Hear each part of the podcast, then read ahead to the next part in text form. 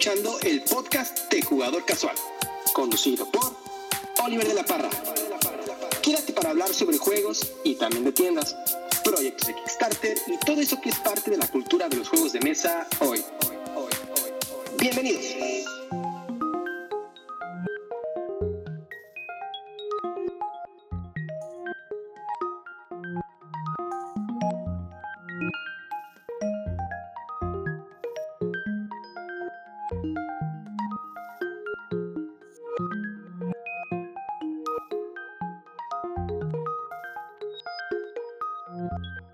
Estamos de regreso y la verdad es que me da mucho, mucho gusto estar por aquí una vez más platicando sobre juegos de mesa.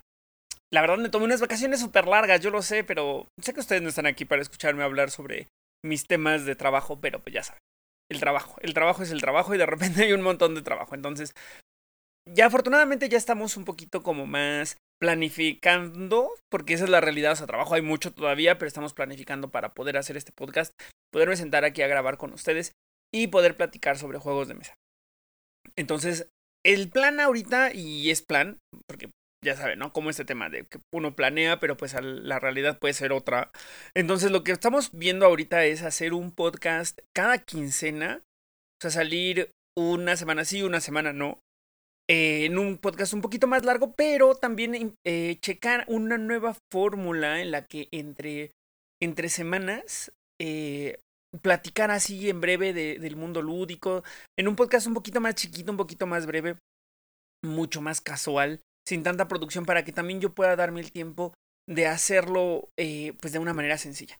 Así que la semana que viene muy probablemente escuchen esta versión del podcast, más resumida, más sencilla, y pues ese, es el plan, ese es el plan. Así que pues vamos a platicar muy brevemente sobre em, un par de cosas que están pasando en el mundo lúdico y luego ya nos vamos al tema de esta semana que es el top 10 de juegos de mesa del 2022 que sé que esto debió de haber pasado en diciembre probablemente y ahorita esto va a pasar ya pegándole al final de enero pero es guariris, así es como es la vida y hay un par de cosillas por ahí que les quiero contar les quiero contar primero que ya tengo de nuevo Veggies, o sea, eso. Yo sé que ese a lo mejor no es un. Es que es como una historia detrás de las historias, porque ese juego eh, lo he regalado un par de veces. Y la última vez que lo regalé, que fue a un muy buen amigo, Axel, que vino por cierto a la Ciudad de México, Axel de Dados y Amigos, estuvo por acá con un jugador eh, análogo y también estuvo por acá con mi estimadísima Alice de Diceberg Games. Eh, tuvo oportunidad de sentarme a jugar con ellos, platicar y le regalé ese juego porque pues él viene de Estados Unidos, entonces me dio mucho gusto que viniera, ta, ta, ta, le regalo el juego.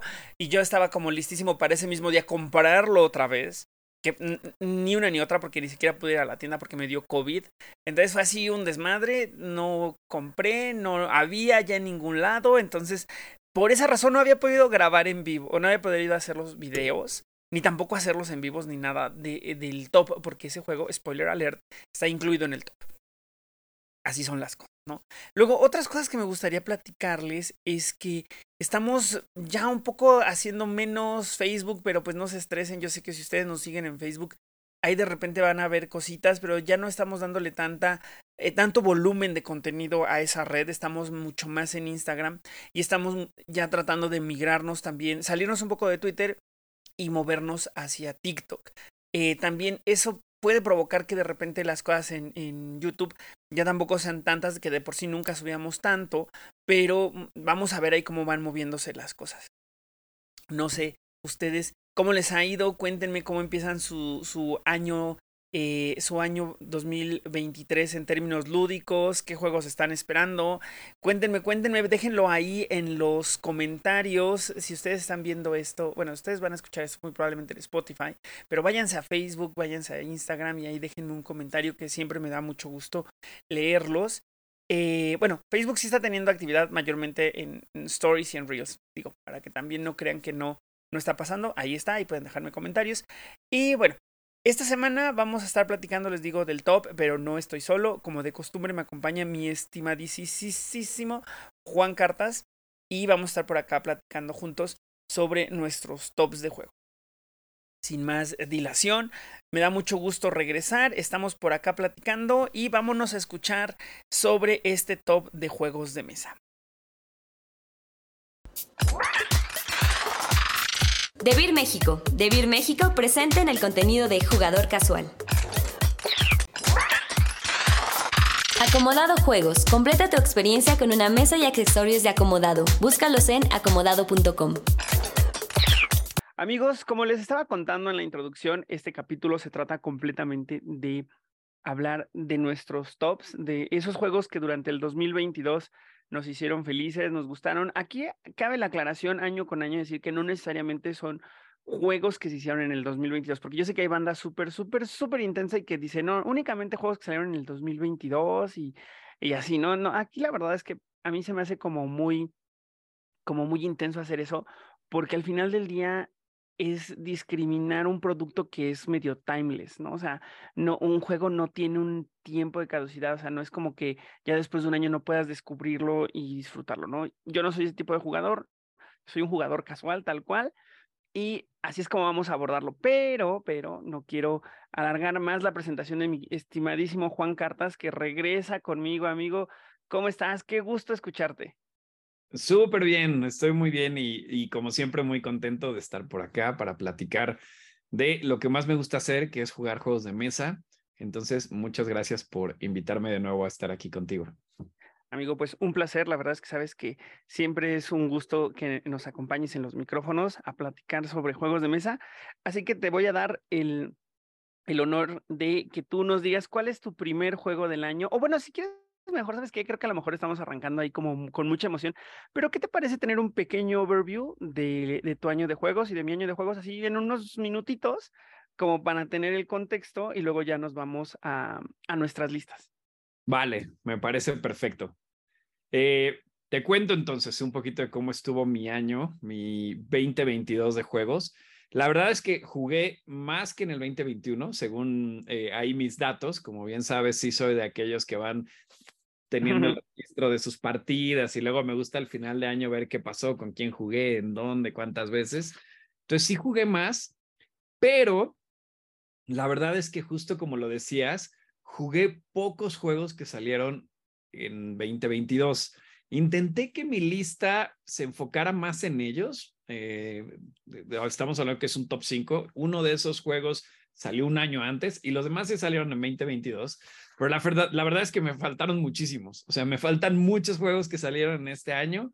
Eh, digo, para los puristas de estos tops, seguramente eso va a ser un dolor, pero espero hacerlo ameno para que al menos, pues, de la lista que traigo, algo encuentren, una recomendación o, o algunas ganas de jugar algo. Pero, pero definitivamente fue un buen año para jugar. Eh, revisité también muchos juegos que tenía ahí medio olvidados. Eh, hubo ciertos juegos que salieron demasiado a la mesa y que nos volvimos un poco locos, como Ankh. No sé qué pasó, pero mm. jugamos un chorro de Ankh y no lo puse en mi lista, spoiler alert, no lo puse, pero debo decir que me sigue gustando mucho y creo que peligrosamente se, se está convirtiendo en mi favorito. ¿Tu favorito? De, Eric Lang, creo que sí. Vaya, esa, esa sí que está, es una, un statement muy controversial para arrancar el podcast, ¿eh? la verdad. La verdad que sí, pero, o sea, yo entiendo, o sea, es un gran juego, ¿sabes? Es un juego que, que aprendió muy bien del pasado, que pulió muy bien cosas, que, que hoy en día, si, si, ese juego hubiera llegado con el nombre de otro diseñador y con eh, cubos de madera en vez de miniaturas, sería un euro que muchas personas eh, valorarían, ¿no? O sea, desafortunadamente tiene un poco este estigma de ser un juego de Common que tiene a un diseñador que ha hecho muchos Ameris, o, que existe la percepción, ¿no? De que, es, de que es ese tipo de diseñador, pero la verdad me da gusto, pero no me da gusto que no me hayas invitado a jugar, porque tú y yo no hemos jugado ni una sola vez Ankh, y la verdad es que es un juego que creo que, que disfrutaríamos jugar juntos, creo. Creo que sí, esa tendrá que ser nuestra, nuestra próxima jugada. Sí, sí, definitivo, definitivo que sí. Oye, pues suena muy bien. A mí, amigo, pues mira, yo la verdad no soy el tipo de jugador que, que, que registre sus partidas. Debo de partir de eso, o sea, no, no, no hago eso. Se me hace, está bien para las personas que lo hacen. A mí, yo siento que me, como que me limita, como que me resta de la experiencia. O sea, no sé, Es mi, mi, mi, impresión, o sea, respeto a la gente que lo hace porque al final del día tiene data y tener data está bien padre, ¿no? O sea, tú hoy en día puedes decir, oye, jugué más veces Anki y se me hace padre, me gustaría poder decir que juego jugué más, o sea, en mi impresión de que jugué más, sí está en mi top, así que no lo voy a spoilerear, pero yo te contaré más como, ¿te acuerdas que hicimos un, un podcast sobre trends del año para el 2022 y que estuvimos platicando de cuáles podían ser las tendencias que podían que podíamos ver en, en, algunos juegos para el 2022. Y viendo hacia atrás, creo que algunos juegos sí cumplieron, pero hubieron algunas tendencias que de repente pasaron simplemente, ¿no? De las cuales ya también a lo mejor hablaremos en el futuro. Pero, por ejemplo, estos juegos monumentales en contenido y en producción como Foundations of Rome, como X-Men United, fueron cosas que disfruté mucho jugar, ¿eh? O sea, la verdad es que yo no suelo jugar solitario, pero X-Men se me hace tan amistoso y tan divertido, tan fácil de poner y de quitar, que de repente me eché un par de juegos eh, durante el año pasado así solitario, solamente porque quería jugar todo el contenido. Entonces de repente decía, ah, no, ¿y qué tal si juego a los hombres X contra los seis siniestros? Ah, pues vamos a ponerlo y jugamos, ¿no? Entonces, eh, como que de mi lado fue un año muy variopinto, jugué un montón de cosas diferentes empecé a disfrutar este tema de jugar en solitario, que antes no, o sea, no es que no lo disfrutara, sino que no recurría mucho a él. Y mm, pues con sorpresas, ¿eh? Con sorpresas definitivamente. Muy bien. Quiero, quiero ver esas sorpresas. Buenísimo, amigo. Pues, ¿qué te parece si, si nos cuentas tu primer juego eh, de tu top? Son 10 juegos. Aquí aclaro que pusimos ahí un top 10 porque son 5 de mi estimado Juan Cartas, 5 míos, son 10. Si quieren conocer el top, mi top 10 completo va a salir en un videito por ahí, entonces ya les contaré mi top completo. Y si Juan Cartas quiere que hagamos un video en, a lo mejor en vivo o algo así, o quiere pasarme los suyos, los completamos también ahí en un post. Va, me late. Pues Buenísimo. bueno, entonces empezaré con mi número 5. Eh, el número 5 es un juego del que hablamos también en algunas de las sesiones que tuvimos y ese es eh, un orgullo mexicano que es Dodos Riding Dinos. Eh, creo, y ya lo habíamos platicado aquella vez, que es un gran representante de lo que se puede hacer con, con un buen diseño, con una buena idea, con, con buenos playtest y, y también es un buen ejemplo de que pues se pueden hacer cosas de calidad que compitan contra cualquier otro juego allá. Eh, para mí, este fue un juego pues no solamente como muy bueno a nivel de producción y a nivel de lo que trajo a la mesa, sino sobre todo divertido, que para mí es lo principal. Lo jugué con muchas personas distintas, desde hardcore gamers hasta familiares que jamás habían jugado algo y funcionó realmente muy bien en cualquiera de los escenarios. Jugamos modo, eh, el modo de carreras independientes, el modo de copa, eh, jugamos en todos los escenarios y, y creo que siempre trae algo fresco a la mesa, que es lo que me gusta. Hay mucha rejugabilidad, varían mucho los personajes, las habilidades, las cartas, entonces siempre trae frescura y, y, es un juego que no se toma a sí mismo muy en serio, pero tú como jugador te lo puedes tomar como quieras, ¿sabes? Te digo, súper competitivo, súper casual y funciona, en mi opinión, muy bien para, para cualquier lado, ¿no? Curiosamente, y sin hacer spoiler de mi lista completa, ese juego es un juego que pondría también en mi top 10 definitivo. Creo que haces muy bien en mencionar que es un juego que hizo muy bien muchas cosas, ¿no? Eh, justo el playtesteo, pero mm, o sea, lo, que mencionas y sumaría que además el tema, por ejemplo, de aprovechar espacios, ¿no? O sea, de innovar con los tableros de, de, ser cuidadoso con los detalles y de repente ponerte mipos chiquitos si están jugando muchos o las miniaturas grandes si están jugando pocos, para que juegues como tú prefieras. Que haya componentes arrojables de, mm, de FOAMI para que no tengas que lastimar a tus mipos, a tus monitos si ya están pintados, ¿no? Tus miniaturas si están pintadas. O sea, la verdad es que pensaron en todo y eso reditúa en una muy buena experiencia que además eh, yo creo que se acompañó de un shot de buena suerte con el, la mención que hizo eh, eh, este dude de Dice Tower. Y, o sea, digo. le dio buen review. Justo, o sea, porque la verdad es que eh, ahí digo suerte porque a él pudo gustarlo, pudo no gustarle, ¿no? O sea, no es que el producto sea malo, solo pudo gustarlo no, o pudo no gustarle y que ahora venga con un sello de, de, me parece que es de excelencia, de Dice Tower, entonces lo catapultó, o sea, yo me llevo muy bien con las personas de, de que desarrollaron el juego, eh, William, que es una, una excelente persona, Pepe, que es una excelente persona, y me acuerdo que me contaban que mm, que la producción que tenían ya hecha para los siguientes meses se les acabó en un fin de semana. Claro. Mm, una gran historia de éxito, una gran historia de aprendizaje, de, de, de, aprendizaje de aplicación de lo que aprendiste, ¿no? Porque muchas marcas seguro han aprendido, pero a lo mejor no lo han sabido aplicar también. Entonces creo que aquí, definitivo, Dodos Riding Dinos es un, es un gran juego y en, en mayor medida creo que le dio mucho espíritu al 2022, ¿no? Como tú mencionas, estas partidas tan competitivas, pero a la vez divertidas y rápidas, ¿no? Porque muy rápido, o sea, te enganchas, pero se acaba tan rápido que puedes decir, avancemos a otro juego o avancemos a otra partida y vamos a intentar hacernos maldad entre todos, ¿no? Porque además es un juego súper bully. Ah, sí, claro, es de esos súper molestones, pero le ayuda mucho el tono, ¿no? El sí, total. tono ligero que tiene hace que nadie se enganche más allá de lo que necesita, ¿no? Además, algo que, que a mí ese tipo de juegos como que no soy tan fan, pero en este algo que se me, me encanta es que la maldad esté súper bien repartida. No, o sea, todos pueden hacer maldad al mismo nivel y eso le da mucho valor porque no sientes que alguien, que se concentre en alguien la maldad y eso de repente no me encanta nada, pero aquí muy bien hecho.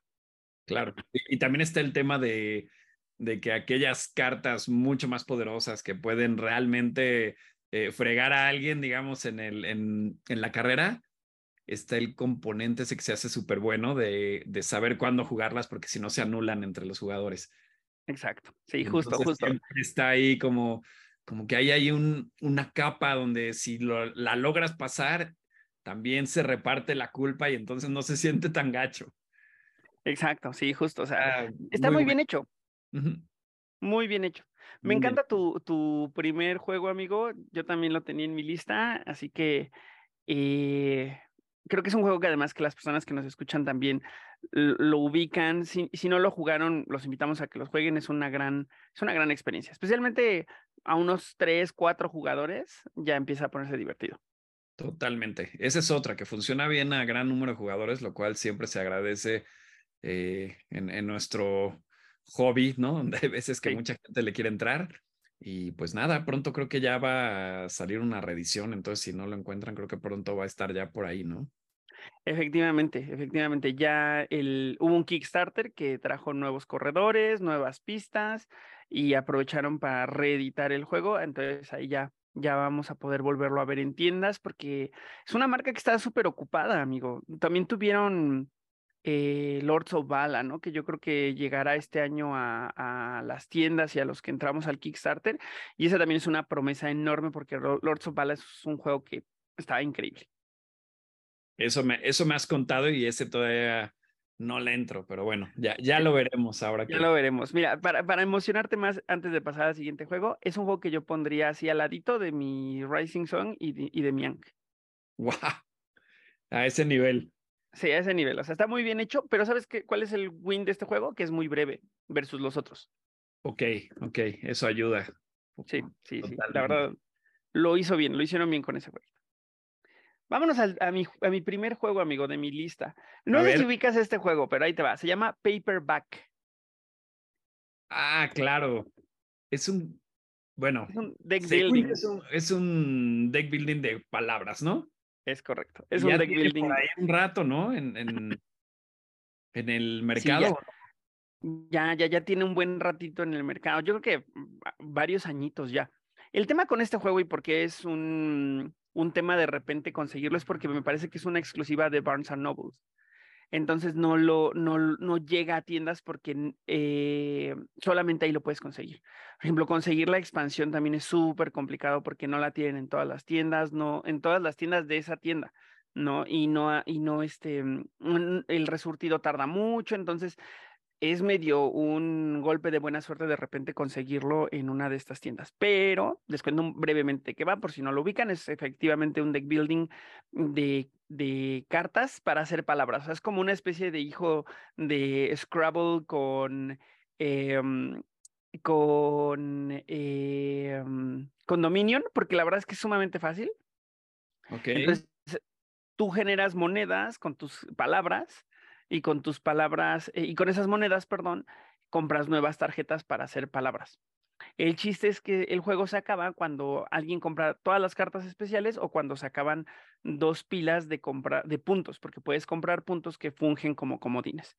Es un juego súper sencillo en mecánica, pero fue de las cosas que más jugué definitivamente en el 2022 y que me hicieron muchas tardes de diversión. Me la pasé increíble jugando ese juego. Los juegos de palabras y los de los me, me encantan y los deck buildings me encantan más todavía. Entonces, para mí fue así que bueno, ya había jugado y, y, tengo en mi colección Dexicon, pero Dexicon es un juego que de repente es más demandante con quien juega, ¿no?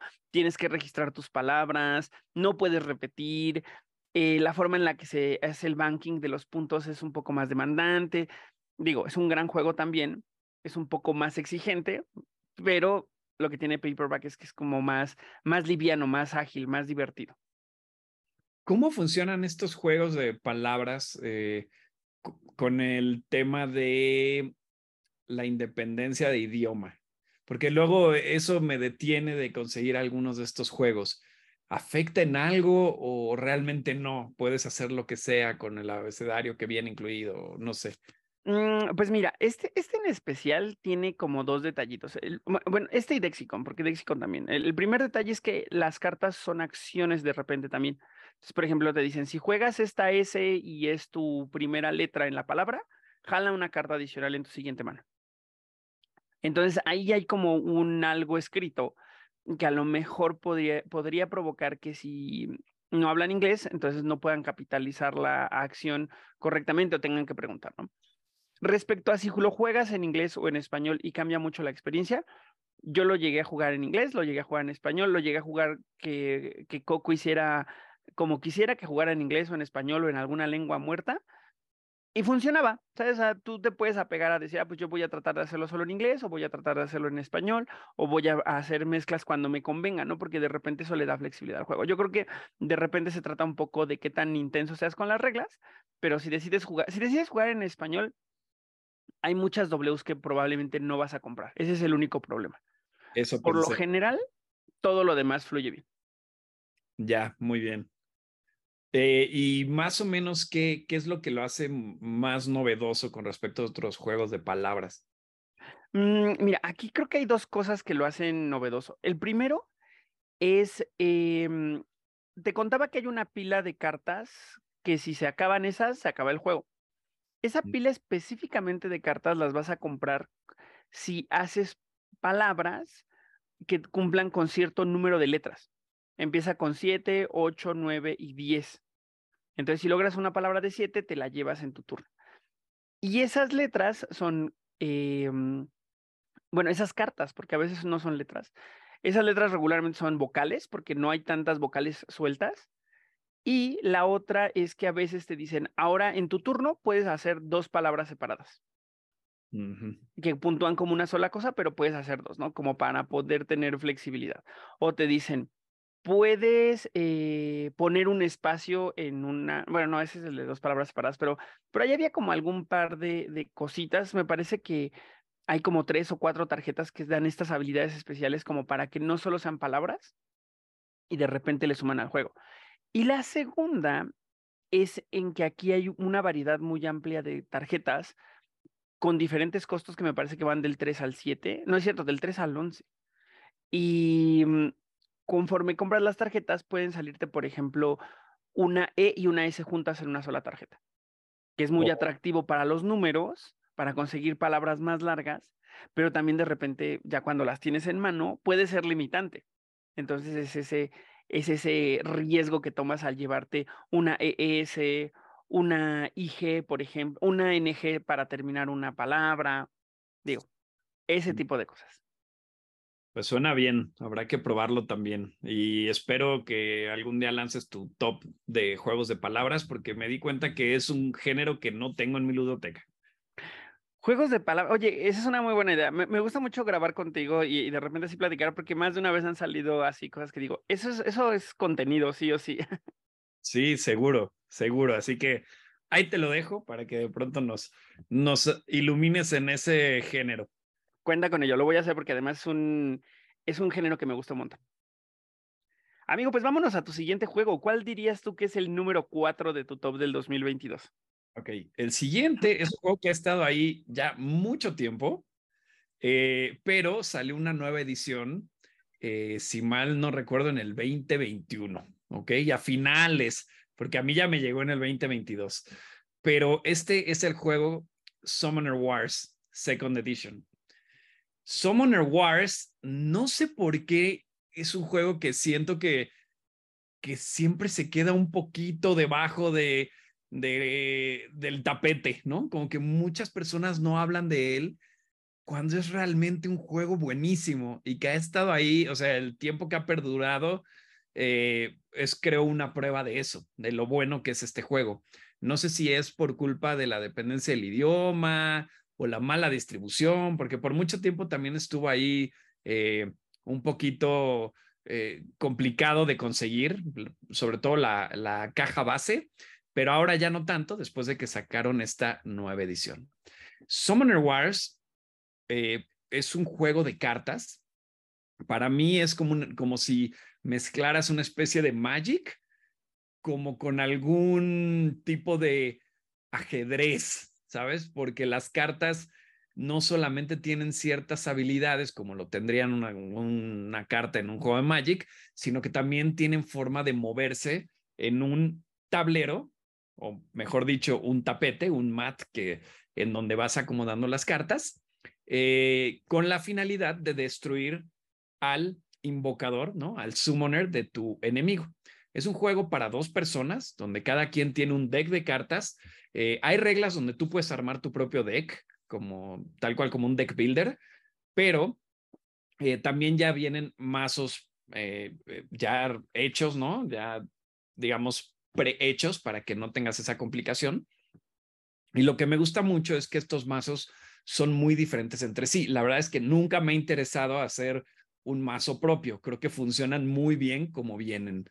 Em, entonces, la idea es que pues estés combatiendo contra un jugador con tu mazo y destruyas a su invocador, que es, digamos, como eh, el rey en el ajedrez, ¿no? Y el invocador, pues también tiene muchas habilidades justo para invocar más eh, apoyo a tu ejército para que empiecen a atacar al ejército del oponente.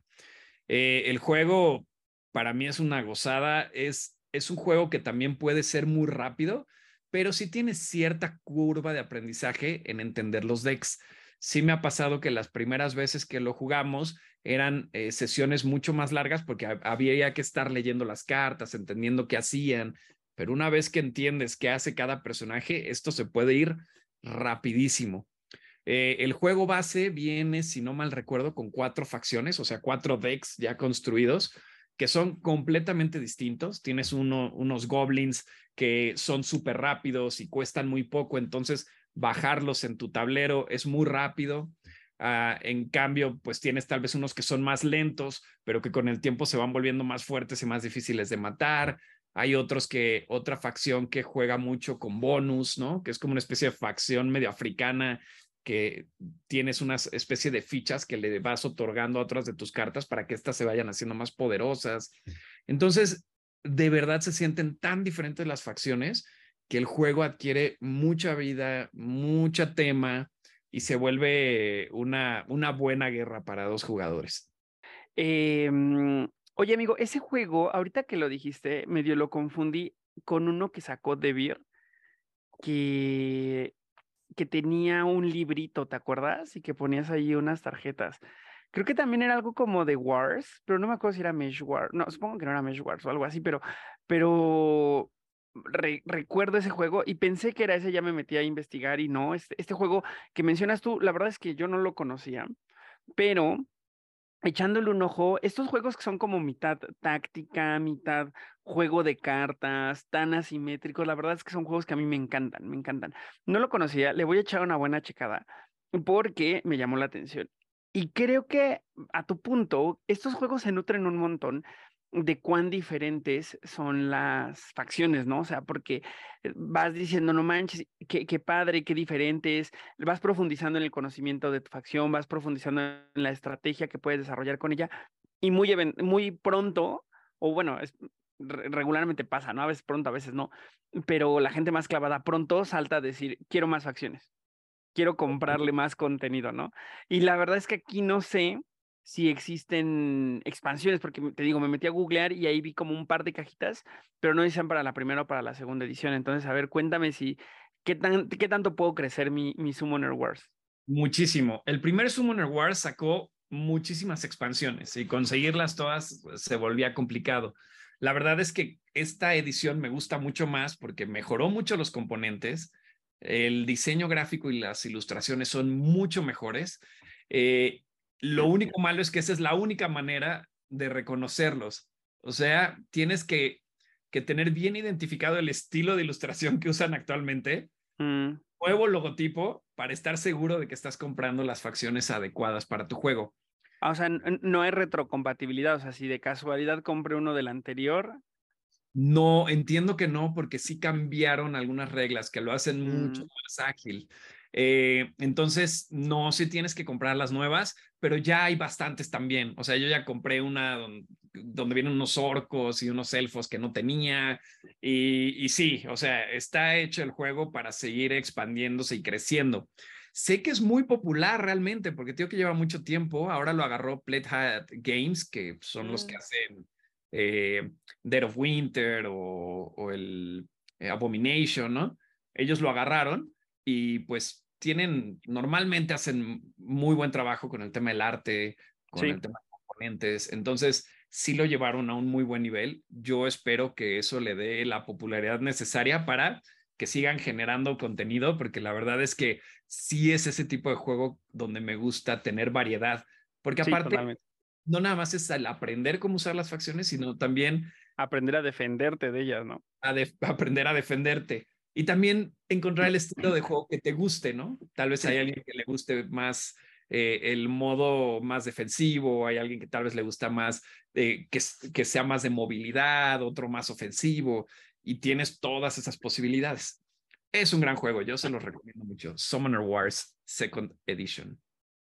Oye, pues la verdad es que este sí, híjole, es que cómo nos falta de tiempo, ¿eh? porque también este es un juego que definitivo me gustaría que me enseñaras a jugar suena atractivo. Y estos juegos, además de como modulares, o sea, como de mm, expandable card games, son ahí una tendencia interesante también, ¿no? O sea, lo vimos con este juego, lo hemos visto a lo largo del tiempo con juegos como Ashes, por ejemplo, o el año pasado que, que tuvimos este boom de Rivals, ¿no? Del juego de Vampire, que también es un expandable card game en el que vienen decks de cada uno de los clanes y luego salieron un montón de cajas adicionales con más clanes de vampiros. Entonces yo creo que es algo que, que vamos a estar viendo, ¿no? O sea, este, este tema de venderte una caja base y hacer crecer el juego para, para hacer recompra, comercialmente les conviene mucho a las marcas. Sí, totalmente. Sí. Y además es que... Hay contenido mucho, ya salieron un chorro de facciones, así que... De la segunda edición. Sí, sí, de la segunda edición, o sea, al menos hay una caja que incluye a dos facciones nuevas, ¿no? Porque la caja base trae seis facciones, está súper bien. Oye, son un montón, ¿eh? Sí, sí, está súper completo. Y, y, aparte, pues ya salió otra caja donde traes, viene un kit de dos y aparte vienen facciones individuales que han salido alrededor de cinco o seis más. O sea, ya esto ya está creciendo. A ver, ya, esta es la pregunta que no quería hacer, pero la tendré que hacer. ¿Cómo cuánto ronda este juego?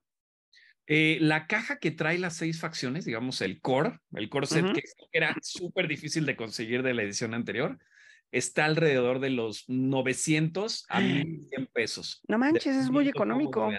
Sí, sí, la verdad es que es un juego, según yo, accesible para todo lo que te da. Eh, y pues ya las, cada una de las expansiones está alrededor de los 300 pesos. Ah, eh, muy, muy accesible. Sí, la verdad es que no está, no está nada mal y sí te da horas y horas de diversión. Suena, suena, pero el único pero que le veo es que creo que necesitas también encontrar al jugador correcto. ¿Es, ¿Es uno contra uno? Uno contra uno.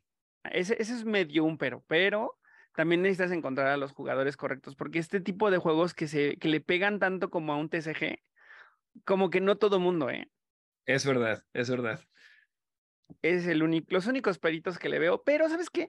Me, me, me sorprende mucho que, que, hayas traído este juego a, en tu segundo nivel porque se parece de alguna manera a mi siguiente juego. A ver, a ver, cuéntanos es, cuál es tu. Es, es Sorcerer Arena. Eh, no, espera, lo estoy diciendo todo mal porque es Epic Battles Disney Sorcerer Arena. Sí, ese es el nombre correcto. Wow, yo no lo he jugado y, y mira que, que he escuchado cosas buenas. Pues mira, pensando un poco en tu Summoner Wars, este juego yo creo que te podría gustar. Para los que no lo conocen, te lo cuento brevemente. Es un juego también de táctica basado en cartas y aquí no hay miniaturas, pero hay unos standees muy, muy bonitos de acrílico con personajes súper variopintos de, de Disney. La premisa es que tenías a, a, ibas a poner a pelear a, la, a, todos los seres mágicos de Disney, ya, o sea, los que eran competitivamente mágicos, al menos en la más estricta teoría, porque luego empezaban a meter cosas que decías, bueno, ¿cómo va a pelear la sirenita contra Maléfica, no? O sea, la sirenita, ¿qué poder alberga ella personalmente que pueda eh, discutirse contra un dragón, ¿no? Es más, el mismo Gastón, de repente, que también viene en la caja base, que podría ser contra Maléfica, pero bueno. El punto es que son personajes de Disney Pixar y de Disney, o sea, la caja base trae, si no me equivoco, ocho personajes entre los que se encuentran Aladdin, eh, Aladdin, Mickey de fantasía, eh, Ariel, mmm, si no me equivoco, viene también, bueno, eh, segurísimo que viene Maléfica, Zully de Monster Inc., el doctor Facilier de la, del sapo y la princesa, de, de Mona de, de, de, Gárgolas, no sé si te acuerdas de esa caricatura de los noventas. Ah, Claro. ella, ¿no? Uh -huh.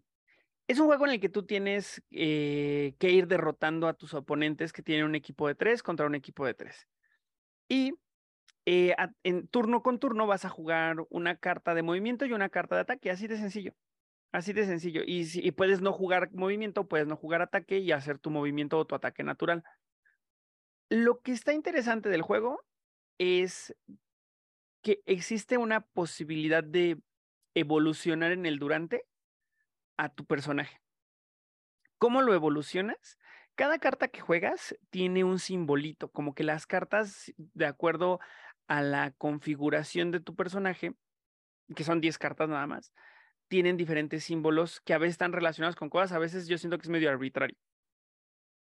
Cuando juntas cierta cantidad de simbolitos en cierta combinación, en tu descarte, entonces tu personaje lo volteas y gana una nueva habilidad que regularmente son habilidades permanentes que capitalizan sus habilidades básicas o su tipo de juego, porque también cada personaje juega muy diferente a, los otros, ¿no? O sea, Maléfica es un personaje que va a buscar controlar el terreno, por ejemplo, y va a buscar controlar los puntos que dan. Eh, hay, unos, hay unos hexágonos que te dan puntos simplemente por empezar el turno ahí. Por cierto, es un juego de puntos. Ganas si haces 20 puntos y haces puntos estando en lugares específicos con cartas o derrotando a los enemigos. De acuerdo a su vida, te dan una cantidad específica de puntos, ¿no? Por okay. ejemplo, e-, ella hace eso mientras que Aladdin es un personaje que se mueve y que golpea duro, ¿no? Aladdin, por cierto, no lo escojan porque es casi como hacer trampa. está rotísimo. Sí, sí está roto. La verdad es que sí está roto. Yo, yo esperaba más rotes de parte de Maléfica, pero no, está más roto Aladdin. Y pues eso, el juego llegó y básicamente en su salida anunciaron dos expansiones, una expansión de personajes acuáticos donde viene Moana, Stitch y Davy Jones de Piratas del Caribe, mm. y una segunda de personajes de Halloween o como de personajes de terror, donde viene la mamá de Rapunzel que se llama Mother Goethel, eh, Jack de Pesadilla Nightmare Before Christmas y un personaje olvidadísimo y oculto de una de las películas probablemente menos populares de Disney que es el, el Caldero Mágico o The Black Cauldron. Claro. Que Viene el... Como un, sí, como un hechicero, ¿no? Con cara de calaca y unos cuernos. Ese personaje, de Hornet King o el, el Rey de los Cuernos, es mm. el personaje que puedes jugar en esta, en esta expansión y además justo muchas de sus habilidades tienen que ver con el caldero y como, ¿te acuerdas que en la película como que levantaba un ejército de, de calaveras animadas? Ajá. Esa es su onda en el juego también, levantar calaveras y hacer el mal con ellas. Muy bien. La verdad es que sabía que existía un juego de video llamado así. Por supuesto. Eh, olvidé decirle, creo que es importante. Este juego primero fue una aplicación. Que, ah, que yo, yo la jugué mucho tiempo, es súper pay to win y se volvió muy desgastante estarle invirtiendo para poder jugar y ganar y eso. Pero la verdad es que sí, yo todo el tiempo dije, es que esto sería un gran juego de mesa. Y cuando lo hice- cuando anunciaron el juego de mesa, dije, manches, qué bien. O sea, no, no pudieron traerse todo, porque la verdad es que es un juego muy completo y que fue, lleva muchos años en, en- en las apps. Entonces ha crecido mucho en opciones, ¿no? Entonces no podrían traérselo absolutamente todo, pero la adaptación es buena. La adaptación está bien. Perdimos un par de cosas como por ejemplo los timings, ¿no? O sea, que podías afectar qué tan rápido volvía a activar los personajes y entonces los, los podías alentar o los podías acelerar, lo que provocaba que actuaran más rápido y pudieran pegar antes de que pegaran otros, lo cual hacía toda la diferencia en el juego de mesa y digo, en el juego de la aplicación, yo creo que por eso lo quitaron, porque hubiera sido muy abusivo. Ya. Oye, y viendo ya la, la versión en juego de mesa, ¿qué tan diferente es de un unmatched? Como, no sé, se me hace como similar o, o nada que ver. Pues yo sí los pondría en la misma canasta, ¿eh? Sí, ¿Sí? sí, sí van en la misma canasta, definitivamente. El tema con Unmatch es el, el juego con el territorio. O sea, creo que ese es el diferenciador de Unmatch ya a nivel como mecánico, ¿no? O sea, las temáticas están padres y todo eso, ¿no? Eh, mientras que el diferencial de, de Sorcerer's Arena está en el tema de advancear a tu personaje a través de las tarjetas que van jugando, el tema también un poco de que no importa que te, bueno, sí importa que te maten, pero no pierdas a tu personaje si lo matan. Lo vuelves a respawnear, le diste puntos al enemigo, pero lo vuelves a respawnear. Y el respawning también es estratégico. Entonces creo que los pondría en la misma canasta. Los dos me gustan, los dos se me hacen buenos juegos. Me gusta un poquito más eh, Sorcerer Arena, pero porque mm, jugué mucho la aplicación y entonces le guardo aprecio al juego. Ya, ya, de acuerdo. Pues muy buena recomendación. Otro que tendré que, que ver, a ver qué tal. Definitivo, amigo. O un día lo jugamos también y pensando un poco en tu, en tu número anterior, yo creo que este juego podría gustarte. Yo creo que sí. Pues cuéntame, ¿cuál es tu número tres, amigo, de, de, de, este top? Mi número tres es un juego que, que creo que también se pelea ahí con un par que están en mi lista por uno de los juegos más bonitos. Sin duda, a nivel de diseño gráfico es excepcional, en mi opinión, y la calidad de componentes es muy alta. Este juego se llama Caper Europe. Caper Europe es un juego que, bueno, es como la segunda versión, ¿no? De un juego que se llamaba Caper, en donde jugabas como un equipo de ladrones eh, muy al estilo, yo creo como Wes Anderson, ¿no? Eh, este tipo de personajes eh, con, con, mucha personalidad, inspirados un poco en las películas del pasado, ¿no? Pero la idea es que pues, son estos ladrones que están tratando de hacer un gran robo a, un museo a, a, una ciudad en general. Eh, el primer caper, eh, según entiendo, estaba más enfocado como en Estados Unidos y dicen que tenía reglas un poquito más complejas. Y Caper Europe es la versión claramente de Europa, pero que también hizo el juego eh, un poco más, no diría más simple, porque la experiencia es la misma, pero sí con reglas simplificadas para entenderlo mejor.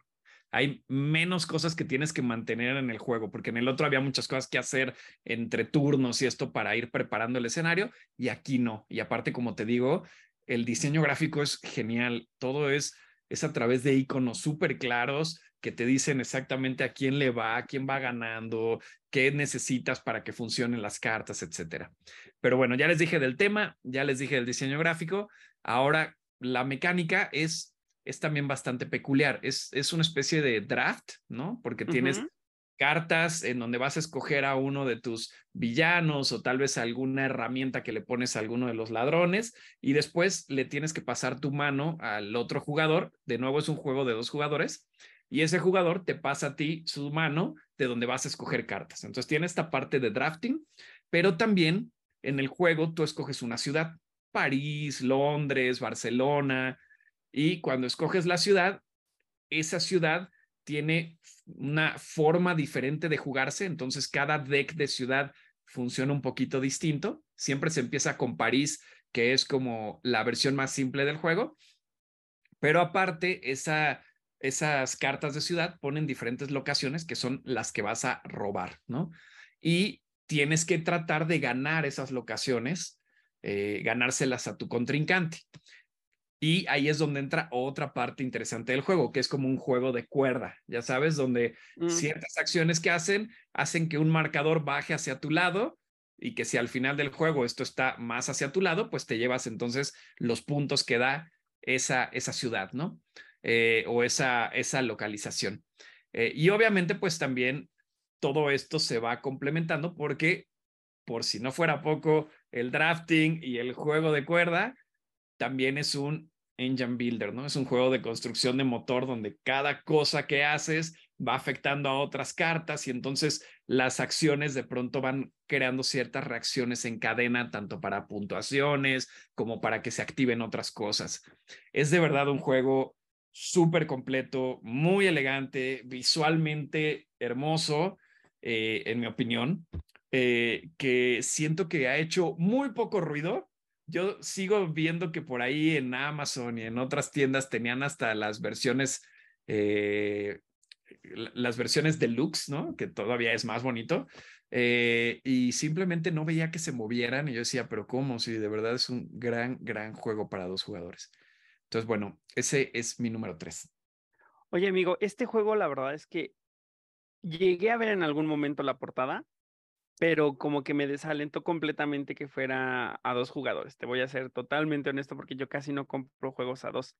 Sin embargo, ¿cómo me lo explicas? Y la emoción con la que me lo explicas me hizo como querer echarle un buen ojo, ¿eh?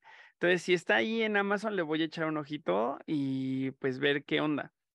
Porque sí, no te dejes, no te dejes vencer por el tema de los dos jugadores. La verdad es que da, da muy buenas, eh, muy buenas partidas ese juego. Pues em, además como que mm, algo que me llamó mucho la atención de tu explicación es cómo va involucrando cosas eh, que no esperas, ¿no? O sea, me dices que es un draft y dije, "Oh, ok, va un draft de dos. Ubico muy poquitos dra- draft de dos, pero es viable y, y bien hechecitos son muy divertidos, ¿no? Y luego me dices lo de la cuerda, y luego me dices lo del engine building, y luego me dices lo de las locaciones, como que va sumando y se vuelve como algo que sí definitivamente me gustaría probar. Sumado a que sí, totalmente diste en el clavo. El look and feel es super Wes Anderson y no manches, a los personajes se ven increíbles, increíbles. Sí, es una maravilla. Y, y lo hace Keymaster Games, que también hicieron Parks Ujú. y Campy Creatures. Entonces, eso te da una idea del nivel de componentes que manejan, ¿sabes? Que siempre todo está muy bien cuidado, el inserto, cada detalle. Entonces, es de esos juegos donde hay mucha atención en el detalle que siento le suman la experiencia. Y además, ¿sabes qué? Que eh, no es únicamente el tema de la ilustración y los componentes, sino que creo que el diseño gráfico, justo como dices, ¿no? Que es súper iconográfico, sencillo de entender, todo muy armonioso, la paleta de colores. La verdad es que eso de repente, como que uno piensa en diseño gráfico en los juegos y se va directamente a la ilustración y a lo, y a lo mejor a los, a, a- los componentes, ¿no? Pero el diseño gráfico son cosas mucho más, más profundas que, que pueden hacer que un juego esté padrísimo o que sea un juego que está bien, ¿no? Como le pasó a Magna Roma, del cual podemos hablar en el futuro, que con un mejor diseño gráfico hubiera sido un excelente juego, pero así como lo entregaron, yo me quedé un poco de, "Ush", pero bueno, Ya sé.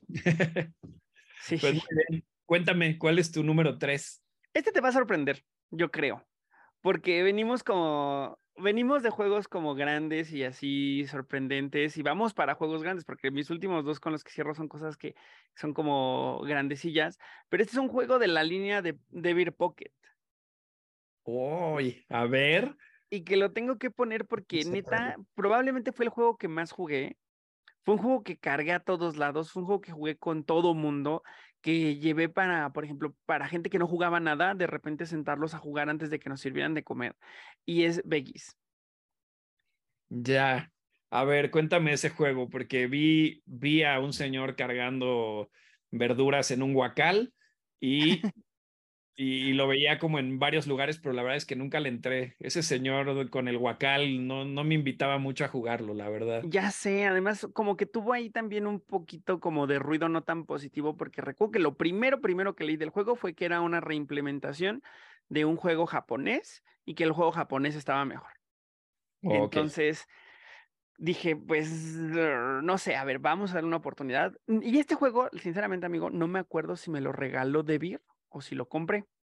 No me acuerdo. Ah, no es cierto, no, lo compré, lo compré porque me acuerdo que lo jugué con, con Luis, a quien le mando un saludo, Luis de Juegos de Mesa MX. Y yo lo entendí todo mal, súper perdí, pero me encantó la premisa, porque te digo, es una caja del tamaño de qué te gusta, de, es un poquito más grande que una caja de, de, de, naipes? Ajá, justo un poquito más grande. Pues todo el mundo aquí es, eh, ubica como el tamañito de estos juegos de, de los Pocket de Devir, cuestan 150 pesos y va, ahí te va el juego. Primero tiene una mecánica que no es común y que está muy, muy, muy bien utilizada, que es el overlapping de cartas. O sea, tú empiezas con una carta inicial en tu eh, frente a ti, que es tu, tu puestito de verduras, donde tienes tu guacal con algunas verduras y algunas ratas seguramente. Eh, lo siguiente que haces es tomar una carta del centro o jugar la que tienes en la mano. Si juegas la que tienes en la mano, tienes que llevarte otra que esté secreta, porque siempre tienes que tener una carta secreta para de repente dar un twist, porque el juego se trata de hacer mayorías, mayorías conectadas. Es decir, este tema de los grupos además está bien interesante. Conforme vas poniendo tarjetas que se van sobreponiendo o al lado de otra tarjeta, porque la única regla es que no puedes poner una tarjeta abajo de otra tarjeta. Puedes poner arriba, puedes poner al lado, puedes poner en el ángulo que tú quieras, siempre y cuando sea un ángulo recto, o sea, no puedes poner diagonales. Pero básicamente eso es todas las reglas, ¿no? Cómo puntúas es el, el corazón de este juego y lo que lo hace tan divertido. Si yo tengo cinco fresas conectadas y ese es mi grupo más grande, tú y yo vamos a puntear fresas. Así tú tengas una sola fresa en todo tu tenderete, ese va a ser tu punto, ¿no? Pero yo voy a multiplicar mi grupo más grande por el número de grupos. O sea, si yo tengo un grupo de cinco fresas y tengo tres grupos de fresas, voy a multiplicar cinco por tres, lo que me daría un total de 15 puntos. Ahora, si tú tuviste poquitas fresas, pues entonces habrás perdido una oportunidad de hacer puntos con mi juego. Por lo tanto, hay que estar checando cuáles son los grupos más grandes de los demás, pero te digo que siempre pueden dar ahí un guara twist y de repente tú pensabas que iban a ser champiñones y terminaron siendo plátanos y terminaron arruinando lo que tú habías construido, ¿no? Luego, supongamos, mismo caso, si tu grupo más grande eran berries y tienes un grupo de siete y lo multiplicas por cuatro, pues entonces el resultado de eso serán tus puntos más lo de mi grupo. Y luego le vas a restar las ratas. Cada rata visual, porque hay ratas que vienen de dos, entonces cada rata visual te va a restar dos puntos. Entonces, ese, ese guacal en el que vienen dos ratas, ya te restó cuatro puntos. Entonces hay que prestar mucha atención a las ratas porque si no las vas bloqueando conforme las vas jugando, puedes terminar con una cantidad ridícula de ratas que te dejen números negativos o que reste mucho de lo que trabajas. Eso fue lo, que no entendí esa vez que lo jugué, porque yo pensaba que era que me iba a restar solamente dos puntos cada carta que tuviera una rata, pero no, era dos por rata visual, entonces terminé con una cantidad ridícula de puntos menos. Ese es belleza, amigo. Oye, pues suena mucho mejor de lo que me prometí esa portada. Justo estoy aquí viendo algunas imágenes, me gusta también mucho cómo se ve en mesa todos los guacalitos con las verduras. Eh, ¿Para cuántos jugadores es? Hasta cuatro jugadores y la verdad es que ahí sí es difícil meterle más jugadores porque se acaba cuando cada quien jugó ocho cartas. Entonces el número de cartas no da para que haya un quinto jugador, entonces ahí no puedes romper el juego, pero se juega perfecto a dos, a tres, a cuatro. Lo, he jugado en todas sus modalidades y es un gran juego. Y supongo que es veloz, ¿no? Sí, sí, es cosa de 25 minutos, cuando mucho, ya acabaste de jugar. O sea, depende también mucho del análisis parálisis de los jugadores, ¿no? Hay gente que le piensa un montón en qué agarrar, en dónde jugar, o que viaja en el tiempo y de repente quiere regresar porque ya se equivocó. Entonces, eh, eso puede sumarle tiempo, pero en general es un juego muy, muy ágil. Pues muy bien. La verdad, creo que también me llama la atención y, y habrá que darle una oportunidad a este jueguito. Démosle una oportunidad, amigo. La verdad, se la merece. Y aquí me gustaría, previo a darte eh, eh, paso a tu juego número dos, solo contar que este juego que trajo Debir está agotado actualmente. Y oh, eso provocó que mi top se retrasara tanto, porque yo quería hacer el video con todos los juegos en la mano. Ahora, ese juego lo regalé. y yo no sabía que estaba agotado, entonces no he podido conseguirlo desde finales de diciembre porque, pues, o sea, y como no lo puedo conseguir, no he podido grabar, entonces pues ya, mejor voy a pedir uno prestado, yo creo, para grabar en lo que pasan las cosas. Pues muy bien, esperemos pronto vuelva a imprimirse. Sí, ya sé, qué triste. Amigo, cuéntame tu número dos, que ya vamos a terminar con este top. Casi, ya casi. Yo, pues es, es momento de meternos al mundo del hype, del hype máximo. Mi número dos es un juego muy hypeado, que lo vi ahí en todos lados, mucha gente preguntando sobre él, y creo que, creo que le ha ido bien a nivel de ventas, y ese juego es Flamecraft. Em, con los dragoncitos eh, tiernos y, y, todo este arte que creo que le ayudó muchísimo al juego. Claramente Totalmente. fue una gran eh, puerta de entrada para, para el juego. Pero la verdad a mí sí me sorprendió y sí me, me gustó mucho la forma en la que en la que no solo era un arte bonito, sino un juego bien puesto, ¿no? Para, uh -huh. mí, para mí es un gran juego para el siguiente nivel. O sea, por ejemplo, tengo unos vecinos que están jugando ya mucho Catán y están clavadísimos y ya tuvimos oportunidad de platicar y me dijeron que les gustaban los juegos de mesa. Ya sabes, esa mm. conversación en donde tú les dices, claro. a, a, mí también me gustan los juegos de mesa y no saben a qué nivel. Sí. eh, y entonces, pues quedamos de jugar. Dije, Flamecraft creo que es ese juego que les pondría del siguiente nivel porque no es un juego súper sencillo, pero tampoco es un juego súper complejo. No, para nada. Eh, el, tema, el tema es muy agradable eh, y, y, sin duda el arte ayuda muchísimo. Uh -huh, uh -huh. Esta idea de que pues solamente puedes hacer dos cosas, ¿no? Eh, Eso también le ayuda muchísimo. Es, es, ajá, ayuda mucho a que te enfoques y dices, ok, puedo o agarrar recursos o hacer un encantamiento, ¿no? Y es básicamente transformar los recursos en, en puntos de victoria pero también estos mecanismos que hacen que el juego, creo que es un juego con un muy buen arco, ¿sabes? Porque empieza muy sencillo y se va haciendo más complejo y vas teniendo más opciones poco a poco y tus mismas acciones hacen que el lugar o estas locaciones que son diferentes tiendas donde los dragoncitos ayudan a artesanos a crear productos, es, se vayan haciendo también más complejas y que vayan dando más opciones entonces, sí. como que siento que tiene un, un, muy buen paso para ir metiendo a las personas al juego. Eh, sí. Eso por un lado, y por el otro también, creo que tiene una muy buena vibra. Es un juego competitivo, 100%. Sí, muy. Pero hay muchas acciones que, que parece que, que, que dejan todo en buena onda, ¿no? En yo voy a tomar esto, pero te voy a dar a ti estos recursos, Ajá. ¿no? O, o, voy a hacer que aquí haya más, o no sé, como que ahí hay algo de compartir que siento que le da un muy buen ambiente al juego. Eh, entonces, pues nada, ese, ese es mi número dos. Lo jugué varias veces y todas las veces me, me entretuvo y me tuvo ahí contento. Eh, entonces creo que, creo que es un buen juego, sinceramente. Ese es un juego que a pesar de que lleva muy poquito tiempo en el mercado, ya jugué varias veces y la verdad es que totalmente de acuerdo con lo que mencionas. ¿eh? O sea, creo que es un juego que como crece tan, tan gradualmente y contigo ahí mismo, vas creciendo con el entendimiento del juego mismo, ¿no? O sea, e, es real que la base del juego es bien sencillita y en el momento en el que te llega la primera nueva locación, pues la entiendes y la procesas porque ya jugaste todos los turnos previos para entender qué es lo que estaba pasando, entonces hasta se siente natural que el juego avance de alguna manera, ¿no? A mí es un juego que me gusta, me gusta bastante. Cuando lo jugué las primeras veces, como que hubo un par de detallitos como que, por ejemplo, no pudieras modular la, que el juego se acabara, ¿no? Que tengas que, el, el final del juego es como raro, ese es, lo, ese es uno de los poquitos peros que, que le Medio encuentro. Abrupto, ¿no? Puede ser muy abrupto o puede ser de repente muy largo porque nadie hace las acciones para que eso pase. Entonces crecen y crecen y crecen en puntos. Entonces no hay manera como de decir, yo ya voy ganando, me gustaría que esto se acelere para poder cortar opciones, ¿no?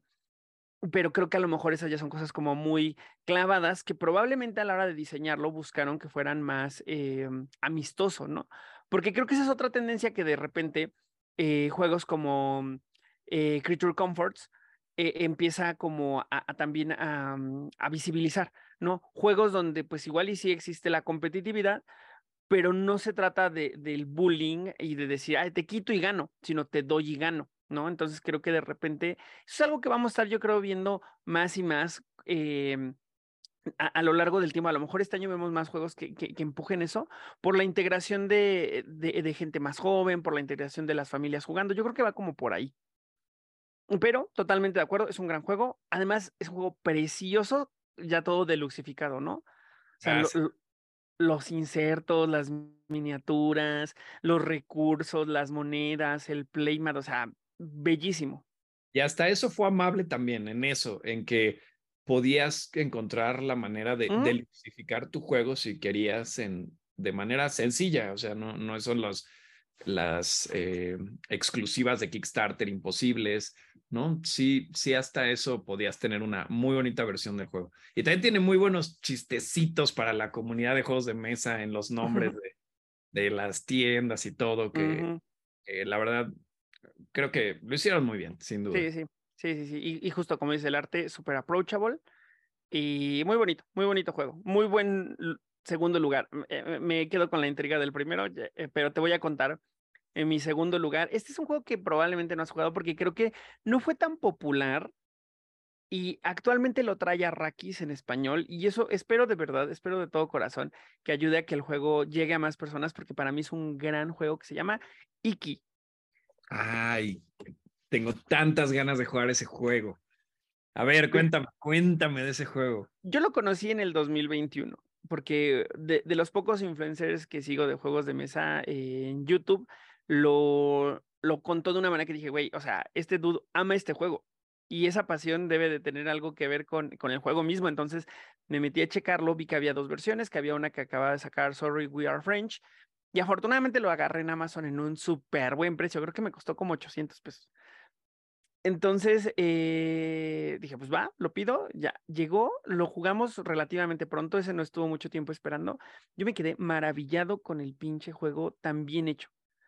Es un juego eh, eh, que pasa en el Japón feudal, en el, en el periodo Edo. E- Iki habla como de, mm, de un estilo de vida positivo. Es una palabra súper japonesa. Ya ves que luego cada país tiene conceptos que, que son intraducibles. Pues Iki es uno de esos conceptos. Em, y se trata de que es un rondel. La primera parte del juego eh, es decidir eh, cuándo quieres salir. Si quieres salir y avanzar uno, avanzar dos, avanzar tres, avanzar cuatro, o puedes avanzar entre uno y cuatro y ser el primero en salir, pero te vas a saltar la segunda fase. Ya que se decidió cómo sales, cuando sales, vas a comprar un trabajador, porque el juego es un rondel, que les decía, mm, alrededor de algunos eh, barrios comerciales de la ciudad. Entonces esos lugares comerciales ya tienen marcados en el tablero opciones que te dicen, paga un arroz y gana eh, dos chancletas. O paga una chancleta y gana una moneda. Cosas así, ¿no? Sencillas. Pero cuando tú compras un trabajador, le asignas un espacio comercial. Entonces lo pones en un lugar en el tablero y yo puedo decir, ah, bueno, voy a pagar el arroz por la moneda y adicionalmente activo a tu trabajador. Entonces tu trabajador dice ahí que si le pago un arroz, me da tres monedas, ¿no? Por decir algo. Entonces, vas a, existen como estos pequeños engines o, estas opciones para que tú decidas qué te conviene más e incluso el orden, porque tú decides qué pasa primero, qué pasa después, y hay dos trabajadores por espacio. Entonces, puede ser uno de los dos trabajadores y una de las opciones básicas. Eh, los trabajadores hay de diferentes colores, lo que nos lleva al final del juego a, a, perseguir un set collection, es decir, buscar tener más diferentes, de, más diferentes colores para hacer más puntos. Pero lo que está bien interesante es que si yo decido activar a tu trabajador, le doy experiencia. Y entonces tu trabajador avanza un pasito hacia adelante hacia su retiro y cuando se retiran es cuando te los llevas para hacer el set collection y te dan unos beneficios específicos al final de cada estación, porque se juega primavera, verano, otoño, invierno y el año nuevo. Y that's it. es un juego, o sea, te lo expliqué muy, muy, muy a grandes rasgos, porque la verdad es que es un juego sencillo, pero con mucha profundidad. Y de esos juegos que son bonitos, interesantes, te enganchan, que quieres volver a jugar porque dices, güey, pude haberlo hecho mucho mejor y me gustaría volver a experimentar pronto esta experiencia. Se ve muy bien. O sea, creo que ya me lo vendiste. Estoy a punto de darle a agregar al carrito. Em, pero yo lo había, lo había visto. Para empezar, creo que el tema me encanta. eh, siempre este mundo de como del Japón antiguo es algo Ujú. que me no sé por qué. Eh, pero ahora que me lo cuentas, no sé, no sé, pero me parece algo muy único. O sea, no, no recuerdo un juego que tenga algo así. Claramente he jugado juegos de rondel y cosas así, pero, pero no sé, me parece que tiene mucha más personalidad de la que creí. Justo creo que eso es el, el punto, ¿eh? O sea, no, no, no está inventando nada, no está inventando el hilo negro ni nada, pero tiene mucha personalidad y hace que confluyan muy bien las mecánicas que te plantea. Por ejemplo, to- toda esta gente que está súper hypeada con eh, Endless Winter, o sea, es un juego que está muy padre, no, no inventa nada del otro mundo, está bien, mm, hace que un montón de cosas más aparatosas confluyan, que creo que es la diferencia entre Iki y este otro juego eh, se siente que tienes un montón de minijuegos conectados, pero Iki donde gana es en la sencillez, en la elegancia y en el tema de que es súper concreto. Y de nuevo en el diseño gráfico, tú tienes una, un tablero personal donde vas a ver las fases de una manera súper clara, donde vas a ir acumulando tus tokens, tus monedas, tus chanclitas, tu arroz y además tu set collection conforme lo vas construyendo y, e incluso te dice cómo vas a puntuar al final del juego. Entonces, un elementazo también para, para este juego. Veo que es casi puros iconos, ¿verdad? O sea, de- no, no se ve dependiente de idioma. Para. Lo único que tiene escrito, amigo, es eh, los nombres de las profesiones en las tarjetas. Y eso es todo. O sea, cero dependiente del idioma. Pues muy bien. Qué bueno que lo trajiste y me lo recordaste porque justo lo tenía ahí en el radar y en algún momento lo olvidé. Así que gracias por traerlo a mi mente. Te lo agradezco yo, pero no mi cartera. pues ahí cuéntame si lo compras o si quieres jugarlo antes de comprarlo. Yo lo tengo, soy muy fan. Y ahí nada más como para la cerecita en el pastel. Sorry, We Are French anunció a finales del año pasado la expansión de Iki, que va a incluir mínimamente 24 nuevos personajes, pero está liberando a cuentagotas todos los otros módulos que va a tener el juego. Entonces, eso, eso promete. Mm, Muy bien, muy bien. Pues me encanta tu número dos. Amigo, yo ya muero de ganas de saber cuál es tu juego del año, así que por favor. Ahí te va. Mi juego del año, te- en una de esas tenemos el mismo. No lo sé. Es un juego del que ya hemos platicado. Es un juego que, que dudé mucho en comprar hasta que hablé contigo. Y ese juego es Foundations of Rome. ¡Sas! ¡Qué buen juego, amigo! Para mí, Foundations of Rome fue el juego que me dio los mejores momentos en el 2022 y es justo por la flexibilidad que tiene de colocarse con cualquier tipo de jugador. Lo jugué con mis papás, que, que la verdad a veces les cuesta un poco de trabajo los juegos complejos y este no tuvieron un solo problema en entenderlo. Lo jugué con mis amigos más clavados y creo que todos lo disfrutamos desde su modalidad más simple hasta cuando estuvimos agregándole los otros módulos o haciéndolo más complejo. Pero yo no encuentro un juego tan flexible en mi ludoteca como Foundations of Rome. Me encanta lo simple que es de explicar, lo simple que es de jugar, pero la gran satisfacción que da tanto a nivel juego como a nivel visual, el terminar el juego y tener construida ahí tu ciudad con estas miniaturas increíbles de Roma, eh, que, que no sé, se me hizo que es un juego para mí que, que logra una excelencia en la satisfacción, así. Totalmente, amigo. O sea, creo que das en el clavo en, en decir que este juego cumple por todos lados, ¿sabes? O sea, es que es sencillo, pero también puedes hacerlo tan profundo como quieras, lo puedes ir explicando mientras lo vas eh, jugando, porque realmente es un juego muy, muy claro en términos de, de qué hay que hacer en el turno. Eh, además es rápido, además es fácil de poner en mesa, o sea, y además el impacto visual que tiene, o sea, yo diría que justo si tuviera que darle un primer lugar a experiencia de juego, se la daría definitivamente también a Foundations of Rome, porque es una gran experiencia y que justo como mencionas, le suma un montón que puedas jugar con la gente más clavada del mundo y le saquen provecho porque es un juego muy bien hechecito, o lo puedas jugar con alguien que no ha jugado absolutamente nada y también se divierta. Totalmente. Para mí de verdad es un gran juego. Quizá el único contra eh, es que definitivamente es difícil de conseguir y caro, ¿no? Eso pues, hay, que, hay que decirlo. No es un juego barato, pero... Y el espacio. Y, el espacio. Si este fuera el único juego que tienes en tu ludoteca, yo creo que pasarías mucho tiempo feliz jugando. Entonces, pues bueno, nada más doy ese aviso de que no, no es tan fácil de conseguir, pero de verdad me parece que es un gran, gran diseño. El, tema con este juego es que Arkane Wonders lo sacó exclusivamente en, en Kickstarter porque no había forma de poder eh, llevar eso a retail. eran cajas enormes, era muy demandante en términos de transporte, era muy demandante en términos de N cosas, ¿no? O sea, eh, recuerdo que por ahí va el racional. Entonces eh, fue un juego que vivió únicamente en Kickstarter, pero si no me equivoco, este año, no, el año pasado, porque este fue un Kickstarter del 2021, principios del 2021 o incluso 2020, no estoy bien seguro.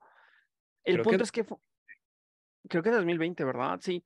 El año pasado, Kickstarter, bueno, Arkane Wonders vuelve a lanzar un, un, Kickstarter donde lo podías conseguir de nuevo. Entonces, con un poco de buena suerte, lo volvamos a ver de repente en estas tiendas como Geeky Stuff o como El Duende, que trae proyectos de Kickstarter a retail. Pues ojalá, porque de verdad que vale mucho la pena. Si, si tienen oportunidad de jugarlo, se los mega recomiendo. Mi número uno, Gran número uno, ¿eh? Y, gran por todos lados, o sea, gran porque es un gran juego, es muy voluminoso, es una caja gigantesca, juego muy divertido, amigo. Eh, no esperaba que lo fueras a poner en el número uno, ¿eh?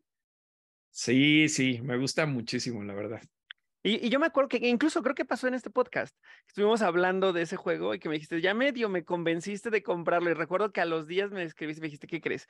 Ya lo compré, sí me comprometí. sí. sí, totalmente. Y, además creo que lo compramos, tú te lo compraste a Geeky Stuff, ¿no? Yo creo que también yo se lo compré a Geeky Stuff. Sí, porque yo no le entré al, al Kickstarter porque en ese momento se me hacía una inversión muy grande. Y luego dije, fuck it, si lo quiero, y ya le entré al. lo para eso trabajo, ¿no? Ajá, sí, me, apliqué un para eso trabajo y ahí está. no, amigo, hubiéramos dejado el tuyo al final porque el tuyo es mucho más impresionante. Mi primer lugar es un juego de eh, de Board and Dice, de e, esa marca que ha sacado estos euros. Es una marca polaca, ¿no? yo no sabía, no tenía claro que eran polacos, pero que mm, ha sacado un montón de juegos así como bien densos, como por ejemplo Tekenu, Tanwantinsuyu. La em, Networks. ¿Cuál, perdón? La Networks es también, ellos lo, lo traían en algún momento. ¿De Networks? Pues sí, eso me estaba viendo aquí, no lo podía, no lo puedo creer, se me hace muy diferente. ¿En serio? ¿El de, el de los canales de televisiones de ellos? Sí, bueno, dice que en algún momento lo traía Formal Ferrets y que también ah, ellos lo trajeron también. Yo lo compré con Formal Ferret. Yo lo mm. compré con Formal Ferret. Que por cierto, los de Formal Ferret me deben como desde el 2018 la expansión, que la compré en, en Amazon y ahí está parada de que no me la han mandado, pero bueno, espero eventualmente pase. Pues cuéntame cuál es ese juego. Origins, amigo. Ah, Origins es un perro juegazo, o sea, la, la temática. Se supone que muy, muy, en la onda de alienígenas ancestrales, eh, civilizaciones de otros planetas llegaron a la Tierra para inspirar a los hombres y para que pudieran generar cultura como la conocemos hoy en día. Entonces, nuestro papel en el juego es justo esa cultura que se acerca a las naves alienígenas para recibir iluminación y, e ir construyendo tu, tu civilización. Es un juego, eso a nivel temática. A nivel mecánica, es un juego que combina unas cosas eh, de una manera irreal, irreal. O sea, es un juego de dice placement, donde vas, pones tu dado que en una de las naves cada vez que un dado se pone ahí, la nave cambia porque es un dial, entonces se vuelve más demandante el número. O sea, todos empiezan en uno. Si yo voy y me pongo, cambia y se vuelve dos. Entonces ahora requiere un dos. Si adicionalmente tu dado hace match con el color, entonces puedes llevarte el bono de color y la acción. Si adicionalmente tu dado es un 6, puedes tomar las dos acciones y el bono de color. Claro, si, hace el match de color, claro, ¿no? Y tienes un trabajador, porque es dice placement y también es worker placement, pero solo tienes un trabajador. Ese único trabajador rompe los eh, la rompe lo mandatorio de los números. Entonces, si ya todos son seis y tú tienes un uno y un dos, pues ya no habría mucha forma, ¿no? Tendrías que pagar mucho, muchos tokens que le suman a tu dado. Pero puedes poner a tu arconte y tu arconte no tiene número, pero tampoco tiene color, entonces solamente te daría una opción.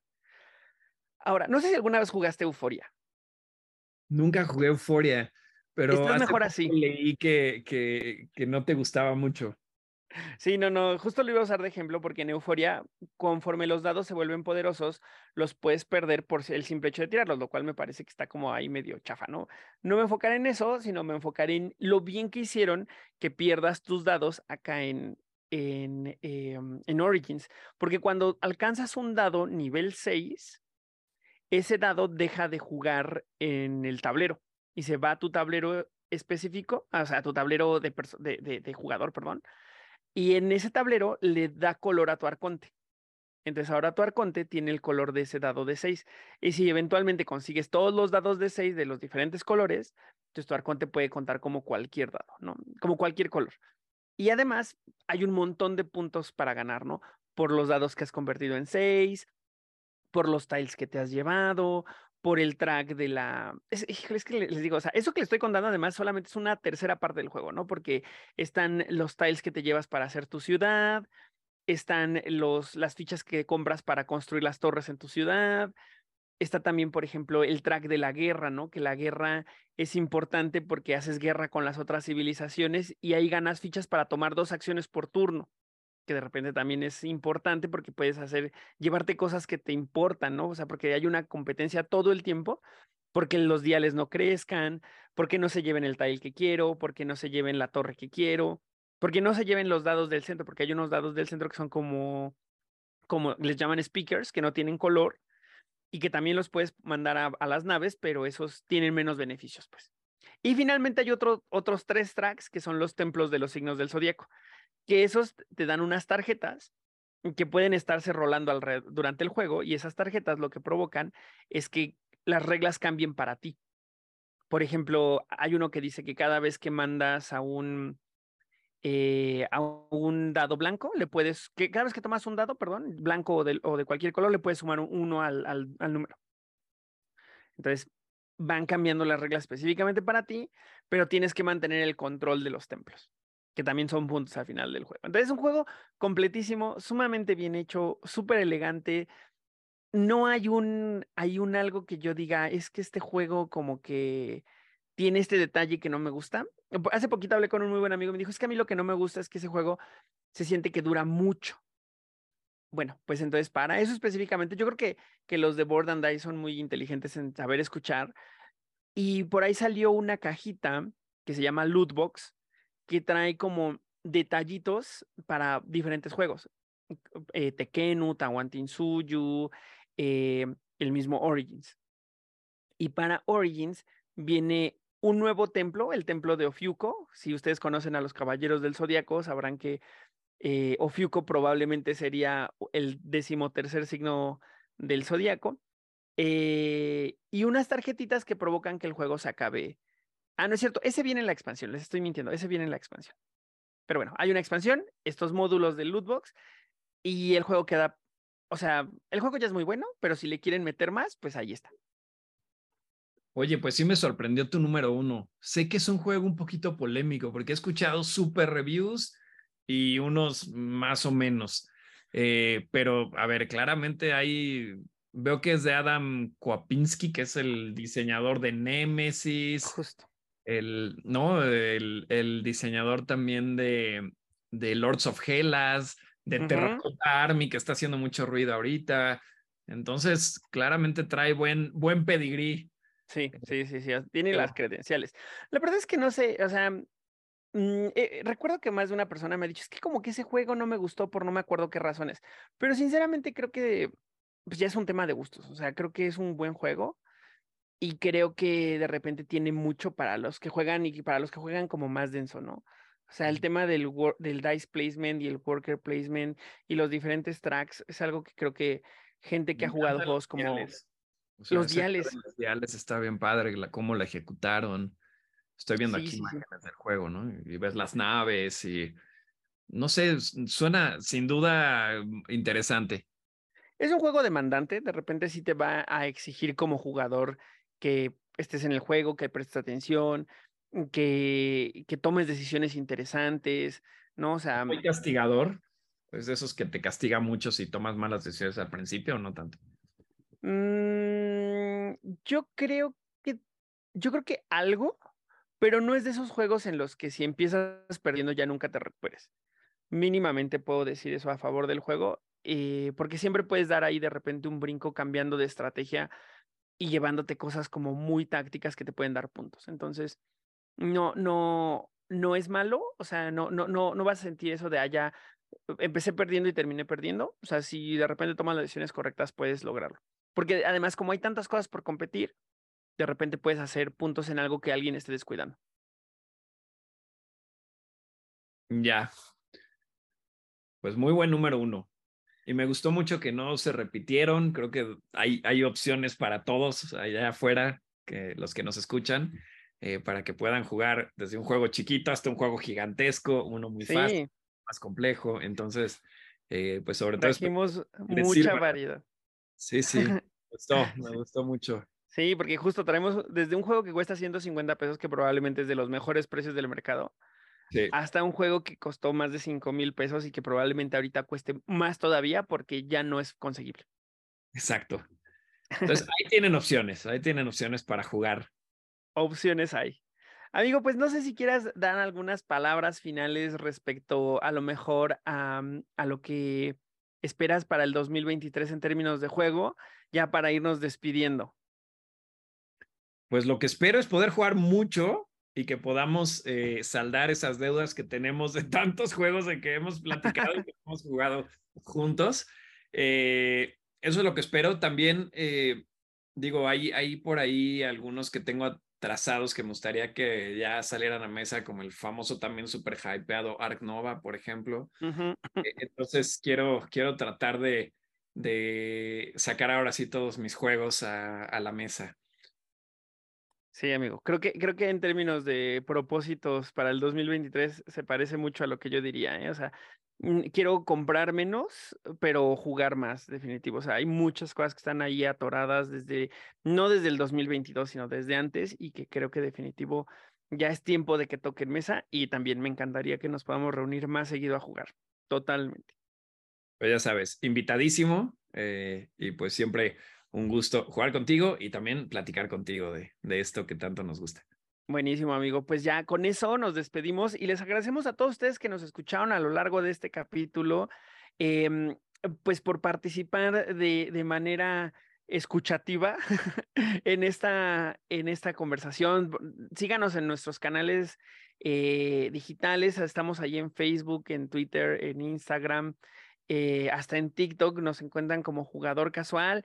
Y Juan Carlos, no sé si tú tienes como redes abiertas al público o prefieres que sea en la en Ludoteca Nacional. La verdad es que, que no, creo que ya voy a empezar a hacer mis redes eh, personales, pero sí en Ludoteca Nacional ahí con el buen Jair es con que se está generando ahí más contenido eh, y es donde pueden de pronto también lanzarme un mensaje que sí, que sí los leo también.